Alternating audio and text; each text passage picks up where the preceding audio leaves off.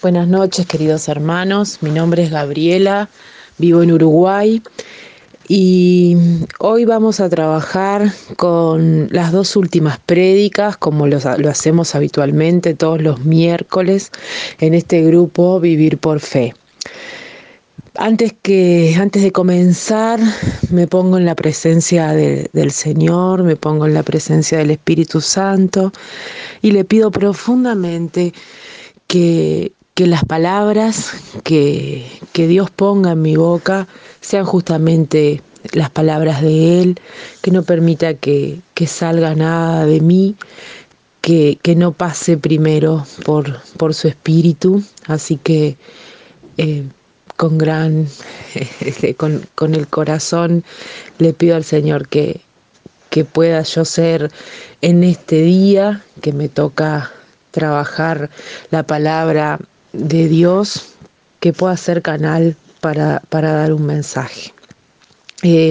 Vamos a trabajar con dos prédicas que todos los jueves ustedes tienen disponibles a través de YouTube y bueno, y obviamente quedan en esa plataforma, que están también disponibles en la página de Al Tercer Día.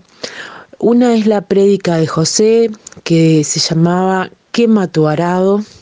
Esa prédica la hizo José hace 15 días. Y la otra es la de Fernanda, que se llama Suelta la Culpa. Quema tu arado y suelta la culpa. Las dos tienen que ver con dar un paso hacia adelante, con aferrarse a la promesa de Dios, con saber que Dios tiene preparado cosas maravillosas para nuestras vidas y tanto José como Fernanda nos hacían ver que tenemos que dejar atrás esas grandes piedras que a veces nos tienen atado y nos imposibilitan caminar hacia adelante y hacia la bendición. Muchas veces nuestras actitudes, nuestra manera de entender el mundo, nuestra forma de vida rutinaria, haciendo siempre lo mismo, hace que permanezcamos como en esa zona de confort, que a veces no es necesariamente cómoda, pero como es a lo que estamos habituados, es allí donde nos quedamos. Y Dios quiere que nosotros seamos nuevas criaturas, que vayamos por más, que nos animemos a soñar, que nos animemos a soñar y a creer en grande, porque justamente Él es el Dios de lo imposible, el Dios de lo grande. José nos contaba entonces que tenemos que plantearnos metas y tenemos que animarnos a salir de la rutina, tanto en lo material como en lo espiritual. Muchas veces podemos ser personas espiritualmente rutinarias y eso es algo muy, muy triste, porque todos los días hacemos lo mismo, pedimos de la misma manera, hago de pronto una pequeña oración, pero no me propongo realmente hacer algo grandioso, hacer algo que me movilice primero a mí y que movilice también a mi entorno, que cree una nueva atmósfera, que cree un nuevo... esto que decimos en el Padre Nuestro, que venga a nosotros tu reino, que se haga tu voluntad. Decirlo con esa fe y con la convicción y con la certeza que la voluntad de Dios es hermosa, es inmensa, está llena de bendiciones para vos, para mí, para todo nuestro entorno. Y que cada una de las cosas que nos ocurren en este mundo, nosotros podemos ser transformadores para traer el reino de Dios aquí en la tierra. Tenemos que hacer algo distinto, nos decía José, tenemos que salir de atrás del arado, salir de esa rutina, de estar siempre haciendo lo mismo y pensar que Dios nos tiene en cuenta, que Dios está pensando algo maravilloso para nosotros, cosas grandes, asombrosas. Ni ojo vio, ni oído oyó lo que Dios tiene planeado para cada uno. Y no tenemos que temer. No tenemos que temer al cambio, a hacer cosas nuevas, porque en definitiva esas cosas nuevas que cada uno tiene la experiencia, ¿no? Hoy acá en Uruguay, hoy es 25 de agosto y es es un día feriado, es el día que se conmemora la Declaratoria de la Independencia. Y tomamos, por más que mañana tenemos trabajo, bueno, nos tomamos un tiempo para salir en familia y salimos a pasear. Y esa salida, ese romper con la rutina, es en definitiva lo que queda grabado en nuestra vida como familia, en la vida de nuestra hija. Qué maravilloso poder hacer esos pequeños gestos de romper con la rutina. Y eso también lo tenemos que hacer permanentemente, porque a veces nos quedamos como atados atrás de ese arado que nos va como haciendo hacer siempre lo mismo, la misma vueltita. Parece que los que hemos visto el trabajo del arado de los bueyes, ¿no? Siempre los bueyes van como en el mismo camino, siempre se les dice las mismas cosas, van haciendo como la misma vuelta, porque el que ara sabe que tiene que hacerlos, están domesticados para que hagan eso mismo. Bueno, que nosotros podamos ser dóciles, sí, a la palabra de Dios, pero saber que la palabra de Dios siempre trae bendiciones y siempre trae movimientos en cada uno de nosotros. Todos los milagros que hizo Jesús implicaron un movimiento de cada una de las personas que puso la confianza en Jesús. Un movimiento y un cambio a partir de ese momento, a partir de ese milagro, un cambio para siempre en la vida de esa persona en particular y en la descendencia. Así que si será maravilloso decir sí, si será maravilloso aceptar ese cambio y disponer nuestro corazón para todo este cambio. Repetite ahí donde estés, en tu casa, donde estés, no estás hecho para estar atrás de los bueyes, ni del arado. Estás preparado, estás preparada para una vida distinta, estás preparada para algo grandioso, para algo maravilloso que tenemos que descubrir y que lo tenemos que descubrir en la intimidad con Dios, de la mano de Él, leyendo la palabra y escuchando atentamente la maravilla que Dios tiene para cada uno de nosotros.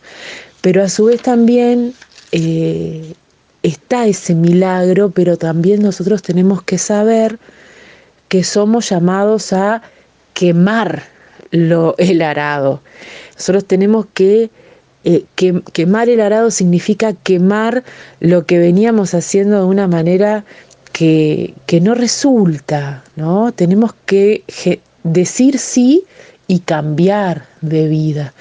Decir sí y saber que a partir de ahora con Dios la vida es diferente y me tengo que animar a hacer cosas diferentes, a contarle a otros que también la vida puede ser diferente. Y en ese contar, en ese servicio, yo empiezo a tener una vida llena de frutos para mí y para todo el entorno.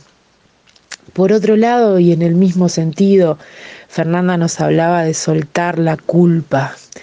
Yo siempre lo siento así como gráficamente, como una gran piedra que a veces llevamos atada, porque ay, no hice tal cosa, no hice lo otro, no.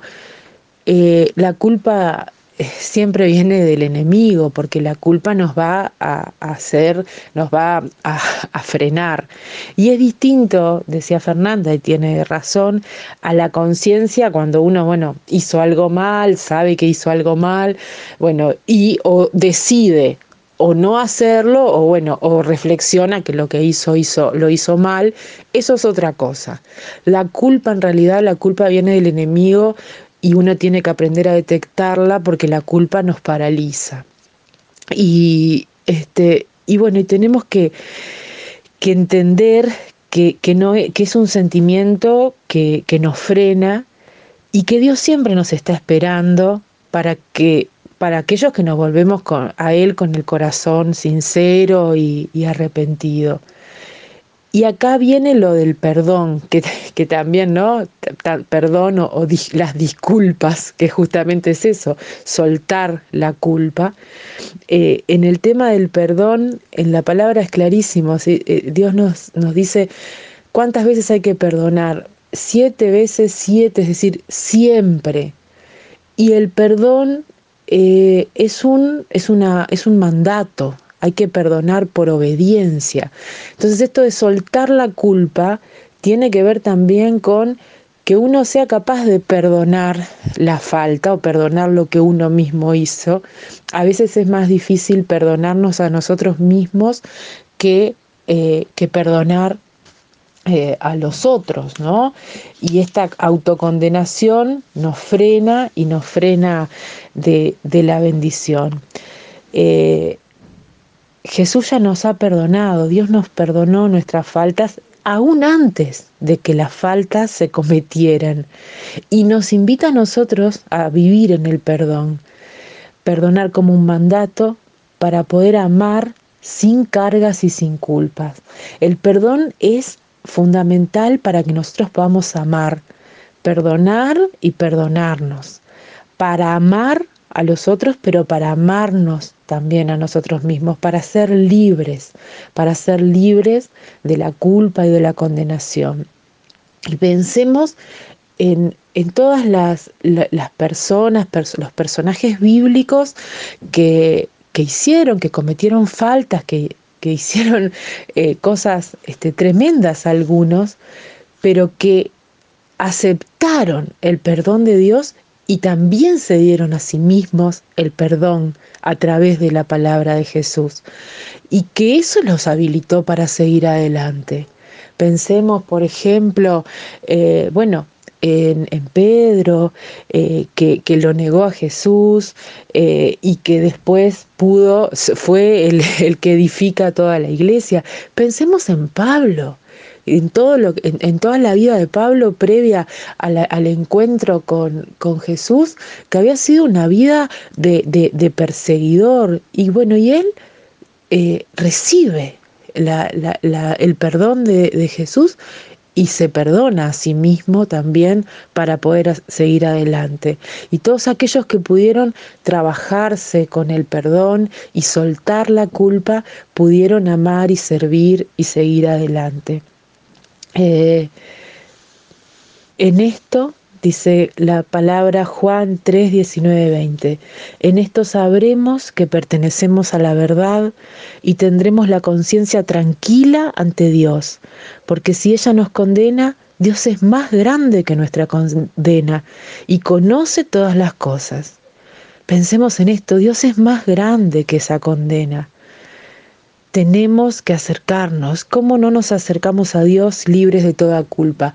Tenemos que acercarnos a Él con el corazón arrepentido si cometimos alguna falta, sinceramente arrepentido, y entregando todo eso, sabiendo que el amor de Dios es infinito y que nosotros también tenemos la gracia de compartir y de dar ese amor infinito a los demás, perdonando, soltando y animándonos a tener una vida plena de bendiciones. Ahora vamos a compartir algunas preguntas, vamos a abrir el grupo para que cada uno haga su reflexión. Soltemos toda la culpa que nos ata, quememos el arado, que es quemar los viejos hábitos y la vieja vida que teníamos, seamos nuevas criaturas, libres, amorosas, llenas del Espíritu Santo, llenas del amor de Dios, porque hay bendiciones y cosas maravillosas que vienen a cada uno de nosotros. Que Dios los bendiga inmensamente a todos.